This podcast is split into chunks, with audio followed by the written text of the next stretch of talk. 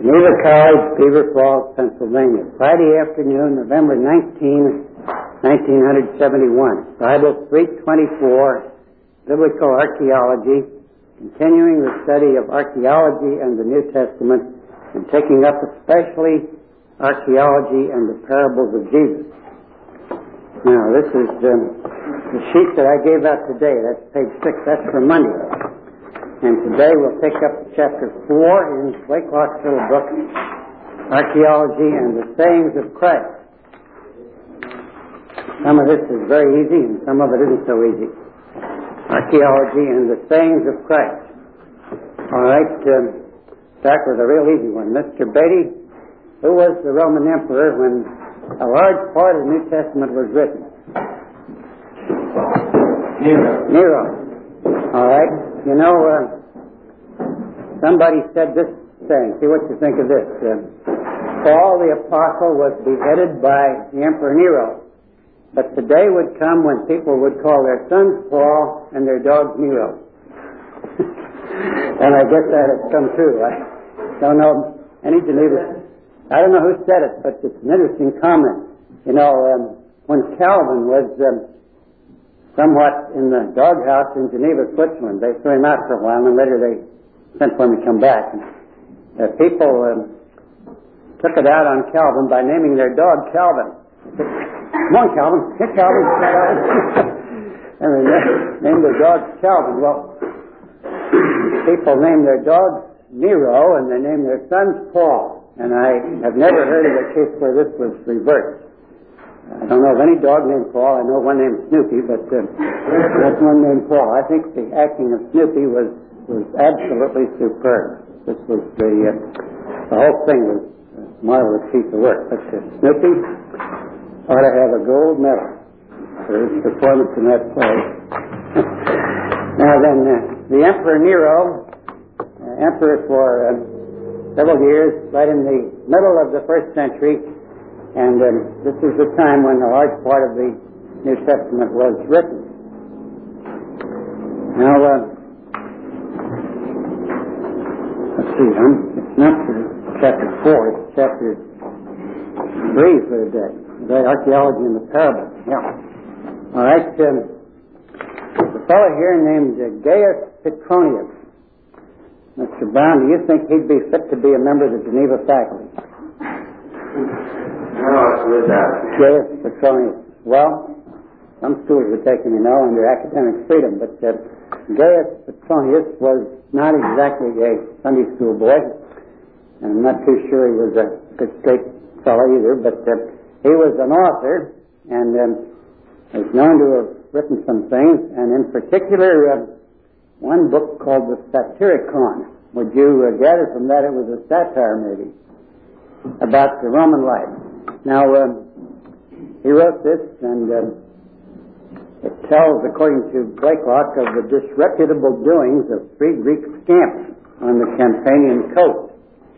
Evidently, they were people of somewhat disreputable reputation. Now, on what ground does Blaiklock link to this man and another man, a Roman writer called Columella, and the writer of Luke and Acts, uh, the evangelist Luke, together and put them in one bracket here? What is there that is similar between these three men, Mr. Dennison? They were about the common life. Yeah. Now, of course, very differently. This fellow, um, Gaius uh, Petronius here, uh, this this fellow is um, uh, a writer of scandal. And if he wrote about his own times, he could write about scandal, because that's what they had plenty of. And uh, the other one that's mentioned also wrote, um, not necessarily scandal, but uh, De Re Rustica, that means concerning um, rural life, country life, um, would also be uh, about the common people. And uh, you wouldn't think of this unless somebody like Blaiklock could tell you, but there's almost nothing from the first century outside of the city of Rome itself about how common folks in ordinary places lived and what their life was like. And the Gospel of Luke is one source, especially the parables of Jesus in it. One source that, that reflects like a mirror or um, uh, gives you a real uh, image or pictures of how ordinary folks live. And uh, these two other Roman writers here do the same. Of course, their viewpoint entirely different. These two were pagans and Luke was a Christian. But um, notice this paragraph on page 36. Petronius's novel shows the common life of that age of money making and vulgarity, of low crime and shattered morality among the poor and the undeservedly rich in the marketplace and the slums of Italian ports. The reader becomes aware of the Roman proletariat, of a populace about its petty business and varied carnality, remote from the Palatine and aristocratic vice. It is a world glimpsed briefly by the Pompeian graffiti. Pompeii and Herculaneum, two towns near Naples, you recall, that were buried by a terrific volcanic eruption and um, remained under many feet of volcanic ash um, until fairly modern times, when they are not even yet completely excavated. And a great deal found at Pompeii that told how people really lived, apart from how they were supposed to live. And uh, these graffiti scrawled on walls, election notices, vote for so-and-so, get the taxes down, and things like this. And there's one there ridiculing Christianity. It has a fellow bowing in front of a man with a donkey head and said, Gaius, or somebody worships his God. That's a uh, slam at, at Christianity. Um, Jesus crucified and with a donkey head. Um, the graffiti, these uh, impromptu uh, amateur scribblings on the walls and the Egyptian papyri give us something about how common people live. And the gospel parables Anybody have any idea how many parables there are in the New Testament, Mr. James? Well, about 30, I believe, something like this. And some are so short that they're called similes rather than parables, but uh, of course some are outstanding and, and widely known. And uh, Blaiklock singles out three here as um, examples of how common people lived in that first century uh, which can be compared to the meager knowledge we have from these uh, ancient Roman sources like uh, this uh, Columella and the other man here, Petronius. How many of you have read Quo Vadis? Novel. You read it. How many of you saw the film of it? Well, I didn't read the book, but I saw the film. It was it was uh, it was very good. And um, I believe isn't this the one that had the chariot race in it? Oh, it's Ben Hur. All right, that, that picture's price. That's fair. That's worth the price of movie. See, that chariot Cobot is similar to Ben Hur. This is a uh, historical novel. It's fiction, but uh, based upon real conditions and about the, the uh, very early Christians. Uh, I think, refers to Peter, where he's going. Now, um, three parables. What are the three that he singles out here as particularly, let me say, and All right, now the prodigal son, this um, ought to be called the lost son. This is in Luke 15. There's three parables, all of which have basically the same meaning. Were all told by Jesus on one occasion when he was criticized for uh, socially mingling with and eating with what the Pharisees called publicans and sinners. In distinction, of course, from themselves, who were neither they thought, neither publicans nor sinners. And uh, the point of them was, of course, that God welcomes sinners who repent and return to Him. And um, the lost coin was found, the lost sheep was found, and finally the lost son came home. And uh, all occasions rejoicing when uh, the lost was found. Incidentally, lost there does not mean simply wandered away. If you would uh, get out in the hills uh, off the main highways and fail to find your way home, you would be lost. But in the Bible, where it speaks of the lost son, this means more than that. Lost to the owner. Just as the silver coin was lost to the woman who owned it, and the, the sheep was lost to the shepherd. So that the true owner is failing to get the service and fellowship that he ought to have had. And so the lost son isn't merely the wandered son, but the one whom the father has been deprived of and is suffering the loss of. And that refers, of course, to a relation between us and God.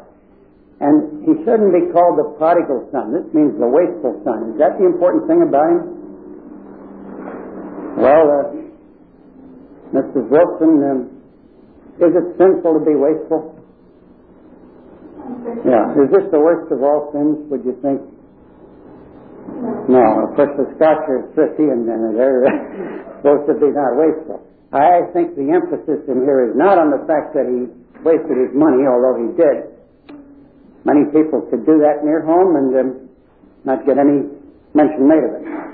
Not that he was wasteful, but that he ran away from his father's house and was lost to his father and later came back. That should be called the parable of the lost son.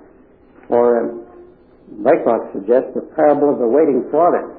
That's an interesting way of turning it around.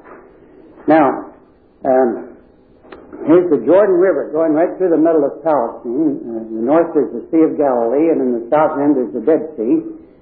And today, everything to the east of that is part of the kingdom of Jordan. And to the west of it, uh, nearly all, is part of the Republic of Israel. In Bible times, this was divided differently at different periods of history, of course, but uh, in general, you could say Israel had the part west of the Jordan, and that was where uh, large part of the Bible centered, and the part east of the Jordan in New Testament times was called Decapolis. Now, what does Decapolis mean? Mr. Brown? Ten, ten towns, literally, the ten towns, and these were ten cities to the east there starting with Damascus in the far north and going down to Amman in the uh, south. Amman is um, the present Amman, capital of Jordan. It was called Philadelphia in the New Testament times. And Rabbath Ammon in the Old Testament. This is where David had Uriah the Hittite unjustly done to death. Amman, or Rabbath Ammon. This was the southernmost. And so there's those two. And then in between there were eight others all on the east side of the Jordan River, Decapolis. Now, what was the difference in general, let's say, um, old population and activity and culture between the uh, Decapolis on the east of the Jordan and the, the area where the Jews mostly lived on the west? Or was it about the same? Gentiles the. Yeah, now Jews also, but this was the part where the Jews and the Gentiles were rubbing shoulders and there was um, constant contact and some conflict between them. And this was a place that was much more affected by Greek and Roman life than the parts of the west of the Jordan. These ten cities, starting with Damascus, greatly uh, influenced by uh, Greek and Roman culture and civilization. And the parts of the west still dominated by uh, Jewish thinking and the old ways. Now, the uh, place that you see, it says in the parable that the uh, older son got his share of the money, and this illustrates what was evidently a common custom. You could wait till your father died for your share, or you could have an option to get it during his lifetime. You get it then, and you don't get it again later. But um, he asked for and received his share of the family property. Incidentally, would the older son get half, more than half, or less than half? More. According, remember the story of Jacob and Esau? The birthright conveyed the title deed to the larger share of the property, and the oldest son would be the one rated with the birthright, and he would get twice as much as any other heir. So if there were two sons, he gets two thirds, the other one gets one third. Three sons, he gets half, the others each get a quarter, and so on. So the older son got his share. It must have been a substantial sum.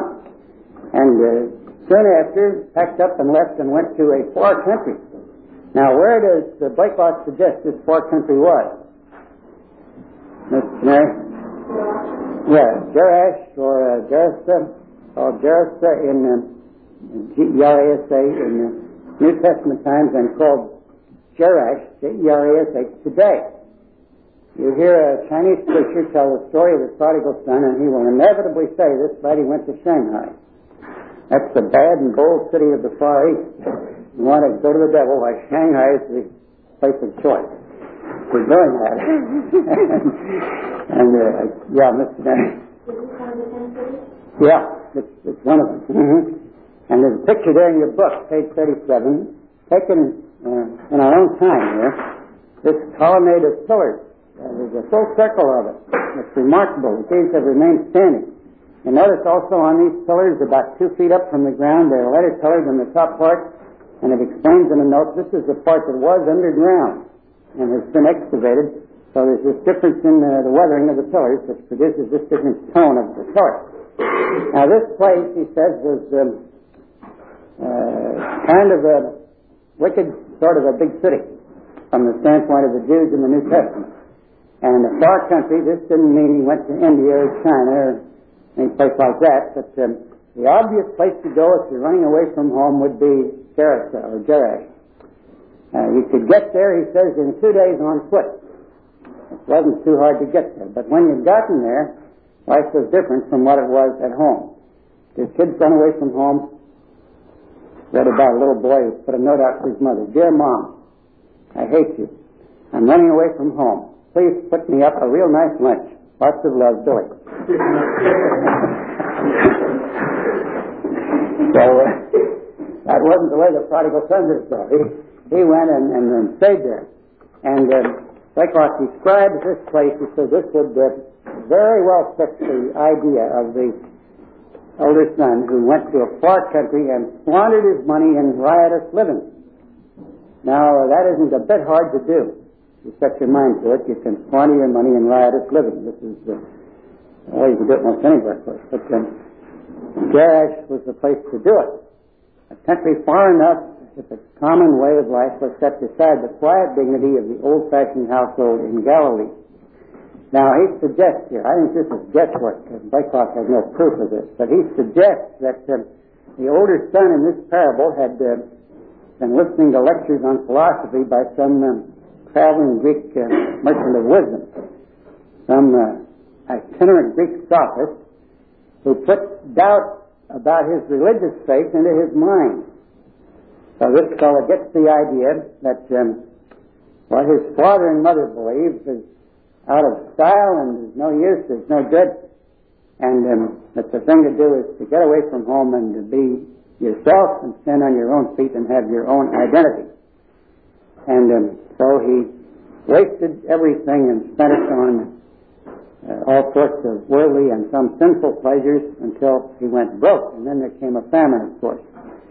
Now, meanwhile, the father was waiting for him, and finally the um, prodigal son, you remember, came to himself. A Chinese preacher was telling this, and he told how the prodigal son, when he left home, had taken all the clothes he could, and he had about ten suits, uh, robes, one on top of the other, and when he got financially strapped, he took one off and pawned it at a pawn shop. And then when that money was gone, he took off the next one and pawned it. Until finally it said when he came to himself. he said, how many hired servants if my father has enough to spare, I will arise. now, needless to say, that doesn't mean that he reached home in a state of uh, his absolute original birthday suit, but uh, when he came to himself. um, he decided he would go back to his father's house, and um, after uh, an interim there, you recall, of feeding swine, and nobody even gave him any of the, the stuff that the pigs were eating. He couldn't even have any of that, and so he went back. Now, this parable is well known to us. Incidentally, did you know that it is a favorite of religious liberals? Because there's no Christ in it, there's no atonement, and there's no Holy Spirit in it. And so they say you don't need the atonement, you don't need Christ to die and be raised again from the dead, and you don't need the Holy Spirit to give you a new heart, or cause you to be born again. All you need is to make up your mind to say, I'll go back to my Father and God will take you back. That's all there is to it. Now, um, of course, the parable of the prodigal son was not told to teach a complete system of theology. Neither were any of the other parables. Each parable has one point and you can you can um, gauge what this is by the occasion for which the parable was told. And this was told to answer the criticism about eating with publicans and sinners. And it is not a Reader's Digest condensation of systematic theology, and was never intended to be. And uh, you get these other things from other parts of the Bible, of course. But it is true, the parable of the prodigal son has been featured by liberals who do not believe in the let's say, the atoning death of Christ or his resurrection and so forth, and who do not believe in the Holy Spirit. Now, um, the uh, parallel of this, this is question um, 36 now, from the Egypto-Roman papyri, a story that uh, is a partial parallel of this. What is the point of comparison here? This is from uh, Antonius Longus to Nilus, his mother. This fellow writes a letter to his mother. To young folks away from home, write to their parents. I read about it. a kid went to scout camp and folks didn't get any letters back from him. One day there came a postcard. Dear Mom and Dad, they marched us into the dining hall pavilion and are making us write a letter home. Love, Billy. Sign his name. and that's all they got for a letter. Well, uh, true to life. Uh, he's writing to his mother. I don't suppose he wrote much to his mother when the sky was blue and the grass green and money in his pocket. But now things are different. And uh, maybe it was all he could do to raise the postage for this letter. What is the main point here about uh, his returning home? Why does he hesitate to go back? Well, Mr. Harris, why is it? He's disgraced his family and he asked for forgiveness, but he says uh, he's ashamed to go home because he's clad in rags. Ashamed to go home. You suppose he was clad in rags when he left home? Probably not. But uh, this is parallel, you see, quite parallel to the story of the prodigal son as told by Jesus. Do you suppose that, yeah, Mr. Harris?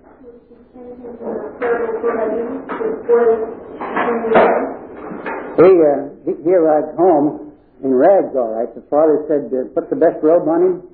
They must have taken the rags off and put the best robe on. And shoes on his feet, presumably he didn't have any, or if he had any, they were worn out. And so uh, you can see from this that he did return home in a tattered way. We used to use in China a large poster of them, oh, among illiterate people. I couldn't read much, I couldn't read at all. We had large pictures, so a yard square. And one of them showed uh, fellow all dressed up in the fanciest Chinese outfit of silk and satin that you could imagine um, in a mirror. But the actual fellow was clad in absolute rags. But, uh, but he was he was dressed up like a like a real gentleman. But he saw himself in the mirror in rags and tatters, uh, just like the prodigal son returning. And the point of this was, we think of ourselves as very righteous, and uh, tend to uh, oh excuse ourselves and extenuate ourselves and claim we're really pretty good. But God sees us as we really are, and the mirror of God's Word reflects us as we really are, not as we think we are. So while the prodigal son came home in rags and tatters, hungry, and perhaps dirty, and certainly uh, ragged, and uh, he was ashamed to go back because of his condition and his appearance, but asked his parents to receive him. You suppose they did? This is fellow in the story here in, in uh, this Antonius Longus. Well, I can imagine they did. Now, on the other hand, um, do parents always take their kids back when they come home after having disgraced the family? It's always happened. My son Ray, some of you know who he is. He uh, graduated uh, three, four years ago. He works in the Youth Development Center at New Castle. Isn't that the most uh, euphonious name for a reform school? Youth Development Center. They've got the really tough bad boys of western Pennsylvania there from 630 and area. Kids that have been in armed robbery, have stolen cars three or four times and wrecked them and so forth, and are not old enough to send to an ordinary prison. And um, there was a kid in there, father was a Jewish dentist in Pittsburgh. And this fellow came to the end of the time he'd been um, sentenced to be sent there and was to go home. And Ray called his parents up and they said, we don't want him back now or ever. And Ray had to tell this fellow, your father and your mother say they don't want you back now or ever. He said it was the hardest thing he ever had to tell anybody.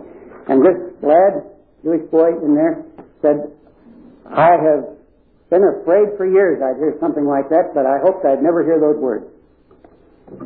And uh, they went around to the Jewish rabbi up there to see if he could find somebody who would look after this kid and, and do something for him, make him feel like maybe life had something for him. But uh, that attitude, and we had a case some years back before you were in college of two fellows that, um, what did they do? They broke into a freight car at uh, Wampum and stole some TV sets and, huh? Yeah, well, all right, they were both suspended from college, and one family helped their son get back in college again, and the other family said, nope, he's had it, he's blown it, and we don't want anything further to do to help him. Now, that's not the way for parents to be. Certainly not. All right, now here's an example of this. Here's this fellow, uh, Heraclides, question 37, Strategos of the Hermopolite. There's a mistake in your book, name. That should be Nome, N-O-M-E. That's the uh, Egyptian township, political or uh, administrative unit, N-O-M-E, Nome. From Antonius the Elder and so forth. Our son Castor, along with others, by riotous living, has squandered all his own property and now laid his hands on ours and desires to scatter it. On that account, we are taking precautions lest he should be should deal despitefully with us or do anything else amiss. We beg you, therefore, that proclamation be set up, emphasis that no one should lend him money. And when your father and mother get to feeling that way about you, you're in a bad condition.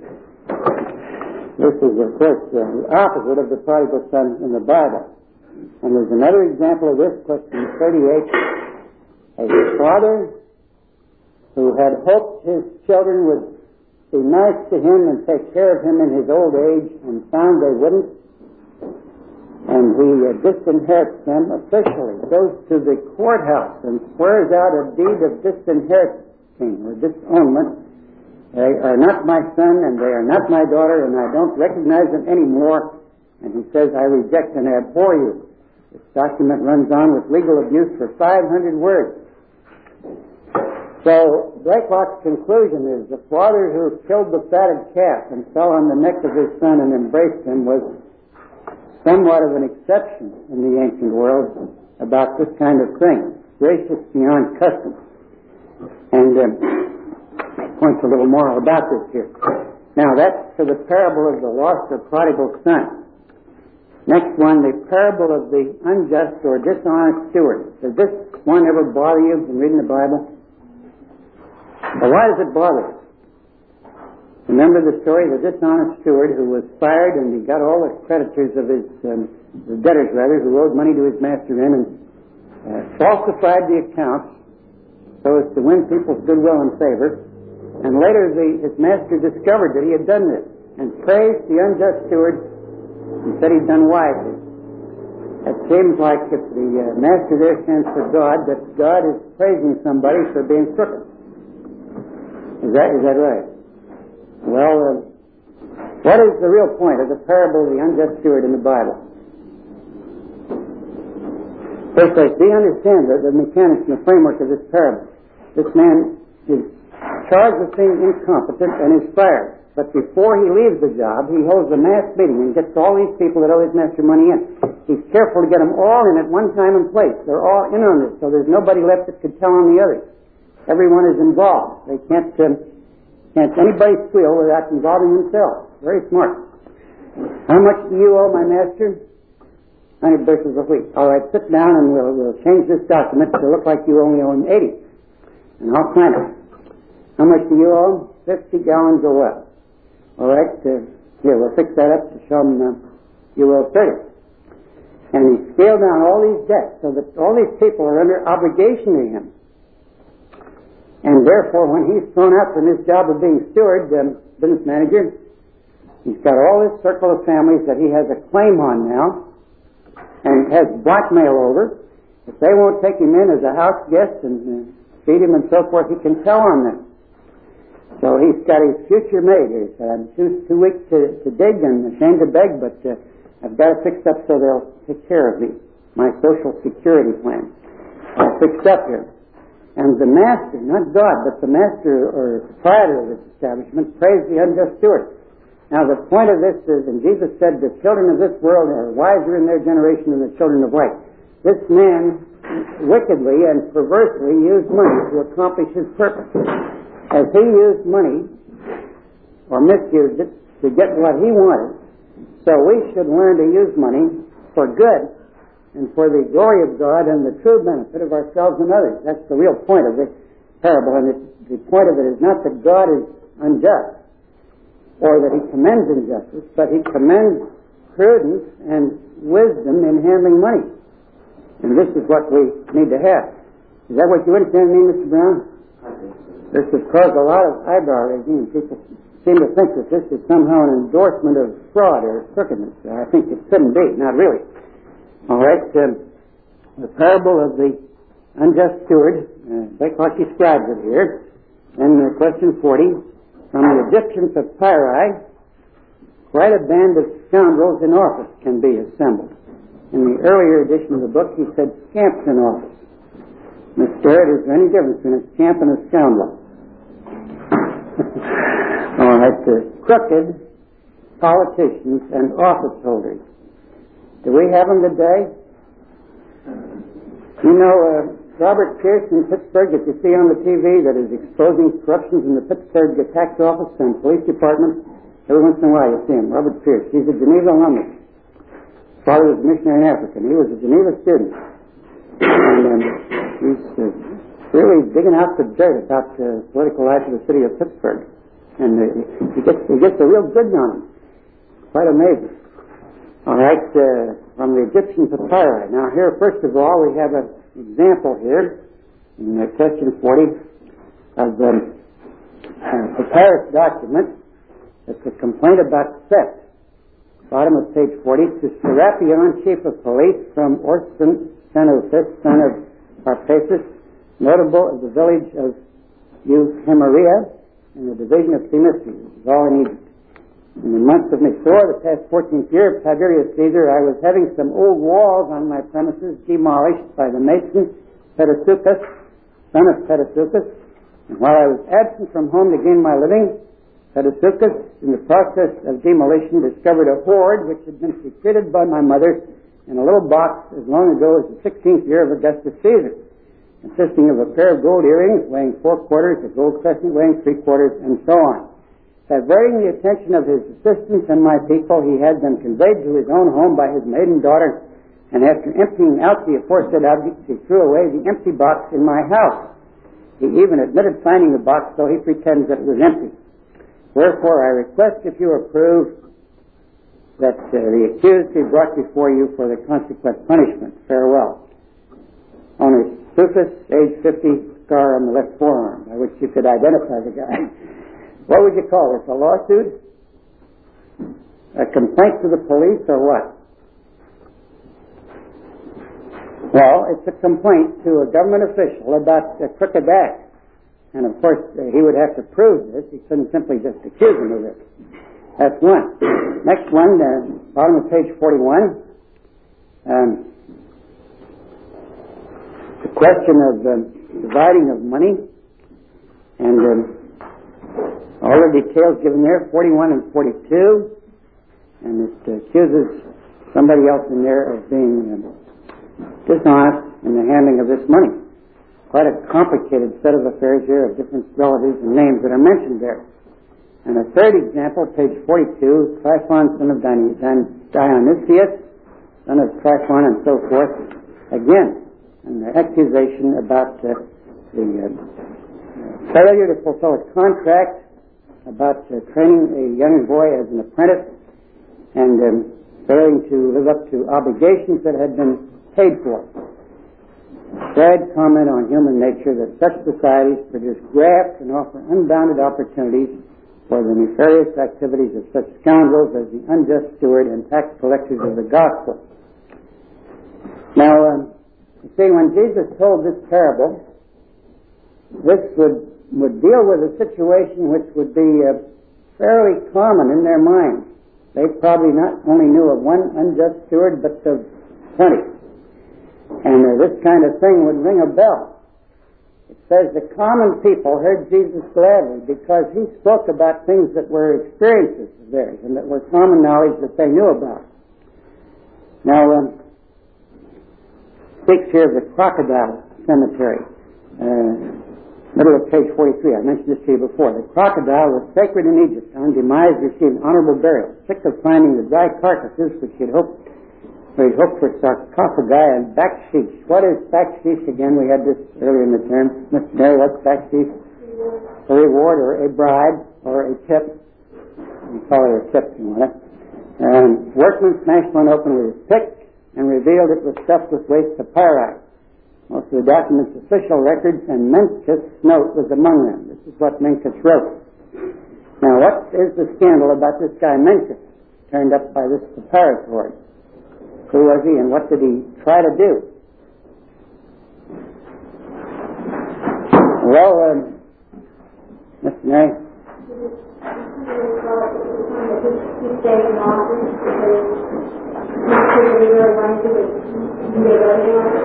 Yeah, now the post of Mrs. Uh, yeah, he tried to buy the office, and the town clerk, and um, Blaiklock says this office was honorary.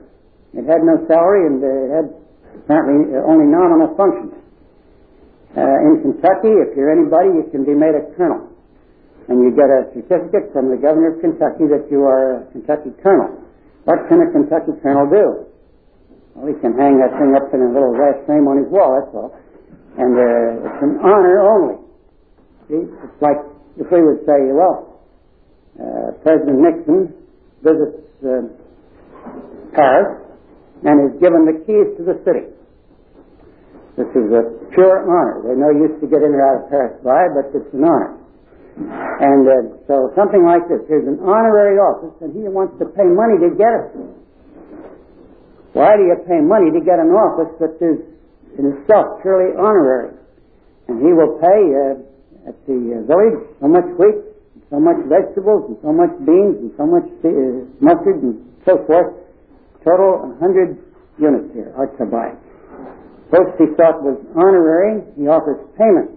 And his letter mentions no recipient and bears no date.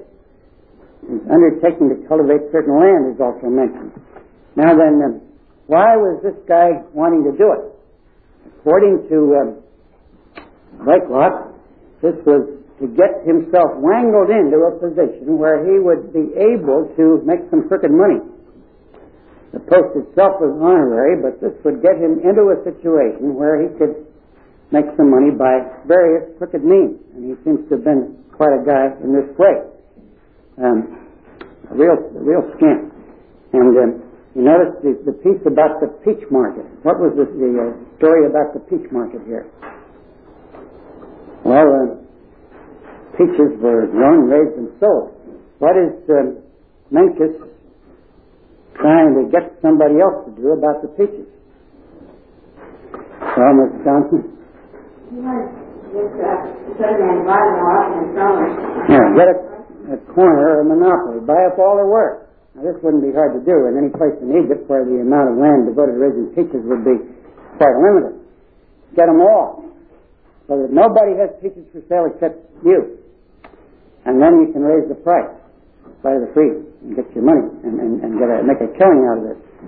If you can, buy up all the peaches on the market. Don't neglect it. It's God's will the government is about to market them. Don't be faint-hearted. Manage this so that peaches can be brought through you alone. And I know you will not suffer as far as I'm concerned. So he's going to get a, what do you call it, a kickback? This guy's going to sell the pictures at an inflated and um, unfair price because he has all there are. And then this official Menkes that uh, writes this letter, he will, he will protect him but of course, undercover, there will be a deal about this, and he'll get part of the money. Who, who was it wrote it? It doesn't say. Like this, yeah, all right. Now, this was a, a um, crooked deal in any case. Now, notice here, bad men like Menkes may have looked for more than inside information on marketing legislation. He would also have a chance to um, to frame people and cheat on taxes. Do we have complaints about this kind of thing today? Well, sure. And our tax laws are very inequitable. Some people pay much more than they should and others much less on real estate and property. But um, here uh, is a claim here. This is question 42. Uh, this has been substantiated not by just one papyrus discovery, but by quite a number. Complaints about um, the tax assessment. And um, one complaint that it was based on um, names of people who were living in the cemetery. In other words, already dead. I have read of towns in this country where they had uh, people who were dead and buried on the voter registration rolls, and some living people would come in and vote their own ballots, and go out and come back later, or maybe at another voting precinct, and, and vote again the name of somebody that was already dead. And that way get two votes in, and maybe several votes in, in that way. There's nothing new. This, is, this kind of thing was done in the ancient world too. Now, uh, attacks, he says, on everything. This is reflected, of course, in the, in the New Testament too. Even attacks on grave digging. I heard of somebody said he couldn't afford to go to the hospital, it was too expensive, but he absolutely couldn't afford to die. That was uh, even more expensive. He couldn't have a tax on grave digging. All right. Um, now the third parable here is the parable of the wheat and the tares. And um, this was told by Jesus. What are tares? Is it Mr. Bates? Yeah, this is, uh, I think they call it sheep in this country, they raise wheat, and it uh, looks exactly like wheat in the early stages of its growth. You can't tell them apart when the wheat comes up. Only it doesn't produce any wheat. It's a weed. Uh, wheat and tares of wheat and sheep. And uh, later on, uh, when they harvest it, only the real wheat plants produce kernels of wheat that are worth anything. And uh, Jesus told this parable. Somebody had planted wheat and then an enemy came and sowed tares, scattered the seed of this pesky weed. And the servants of the landowners found it out and asked, should they go in and pull up the tares? Remember what the owner said? He said yes, huh? He said no. All right. Why not? Yeah, shouldn't pull up the tares lest you pull up the wheat. Now this is, um, let's say, um, this warns us against the danger of trying to get a perfectly pure church by throwing all the hypocrites out. You might pull out some real Christians in the process of doing it. You might, you might get mixed up as to who is who. And uh, the field, however, is not the church, it's the world. Should we go out and, uh, let's say, have a Christian Pennsylvania by rounding up all the people that aren't Christians and shooting them? and just give us a Christian state here. Well, of course, we would have no right to do that. And the owner said, wait until the harvest, and then we'll separate the wheat from the tares, and the tares will burn, and the wheat will gather into my barn. The harvest would be when Christ returns at the judgment day. And the true and the false will then be separated, but it is not possible for us absolutely to separate them before that. And this warns against the attempt to do so wheat and the tares. Now, how about the early Christians? Did they have, were they all, um, let's say, um, sincere and true believers, or did they have some that you could call tares? Well, there's a letter here from Pliny, a Roman official in uh, what we would call Turkey, Asia Minor, Bithynia. Uh, Beckhoff says he might have met Paul, only Paul never, never got to that place. Bithynia, near the Black Sea. And he writes to the emperor. What is the purport of Pliny's letter to the Emperor Trajan? Mrs. Wilson?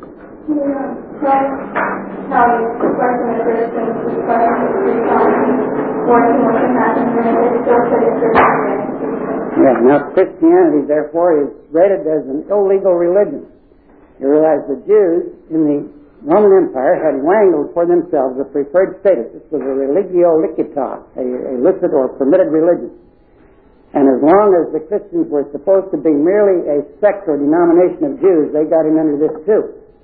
But when it became evident later, after, especially after um, Jerusalem was destroyed in, in the year 70, that uh, Christianity was a religion in its own right, on its own feet, and not simply a branch of the Jewish faith, then the Christians had problems and they had trouble. And this was considered an illegal religion.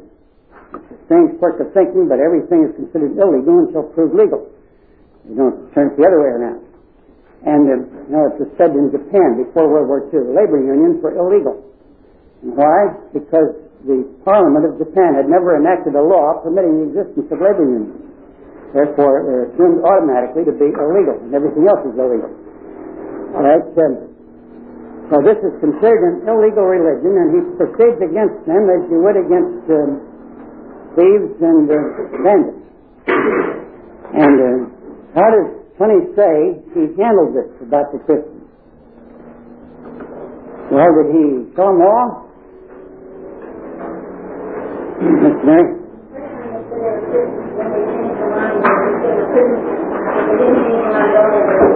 And give them one last chance to claim they weren't Christians.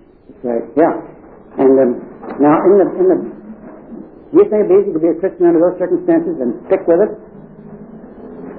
This has been a terrible temptation in the way of the Christians. At, in 1900, at the time of the Boxer uprising in China, Boxers means the nearest thing uh, we have to it be the Ku Klux Klan, United Society of Harmonious Fists, a secret organization. They killed thousands of Christians in 1900 and uh, a lot of missionaries too, even little babies they killed. But um, the Boxers surrounded a girls, a Chinese Christian girls' boarding school, and then uh, hollered inside for the girls to come out. And outside they fixed a cross on the ground, and they were to stamp on this and spit on it to show that they weren't Christians. And anybody that would, they'd let them go free. But if they refused to spit on and step on the cross, they were beheaded and uh, the girls wouldn't come out, I understand. So the Boxers set fire to the building. And when the fire began to blaze, why, they came out and came past this place where the cross was on the ground. And only two or three out of the, I'm sure the exact figure, nearly a hundred, I believe, only two or three spit on or stamped on the cross, and the rest were beheaded as martyrs for their faith. Now, you know how easy it is for us, and how hard for some people in some parts of the world and at some time. This was something like Pliny here. It deserves the death penalty to be a Christian, but we'll give you one more chance to prove that you're not. And all right, if you don't um, come across this time, well, you'll be punished for it and put to death. And this this um, procedure wasn't successful, according to Draycott's book. He quotes again from Pliny on the next page. Well, it wasn't evidently completely so, but um, notice there at the lower part of page 48, the temple are beginning to be frequented sacred festivals of the pagan religion, you see. And so um, some of the Christians had, uh, the bells aren't working real quick, some of the, um, some of the Christians had evidently given up their faith in order to save their life. And uh, this is uh, what we get from this letter from this man, Pliny. Now there was one more, just a minute, through, one more gimmick they had. Would it be right for you to stand up before the governor Pliny and say, I'm not a Christian, to save your life? All right, the real Christians wouldn't do this, but here's the gimmick they had. They wouldn't sacrifice to the pagan gods, but they would go to a magistrate and say, look here, I'll give you five dollars if you'll, I'm not going to sacrifice to the gods, but I'll give you five dollars if you'll write out a certificate saying that I did sacrifice to the gods. So they'd get one like this, and take this and show it to the magistrate. Here's the proof. I offered sacrifice to the gods of Rome. They wouldn't tell him they didn't really do it, but they would, they would offer this false certificate that they had bought with money to get themselves out of being persecuted. Now I wonder, what do you, Mrs. Wilson, what do you think? Is it right to do that? I really have a hard time Yeah. You do it more if you're alive. Mhm. Well, perhaps we should not pass a harsh judgment on those people. And the church received them back. To say uh, afterwards came around and said, I did it, I'm sorry. There was one party, the uh, uh, one one party in the church, Augustine had to fight against them.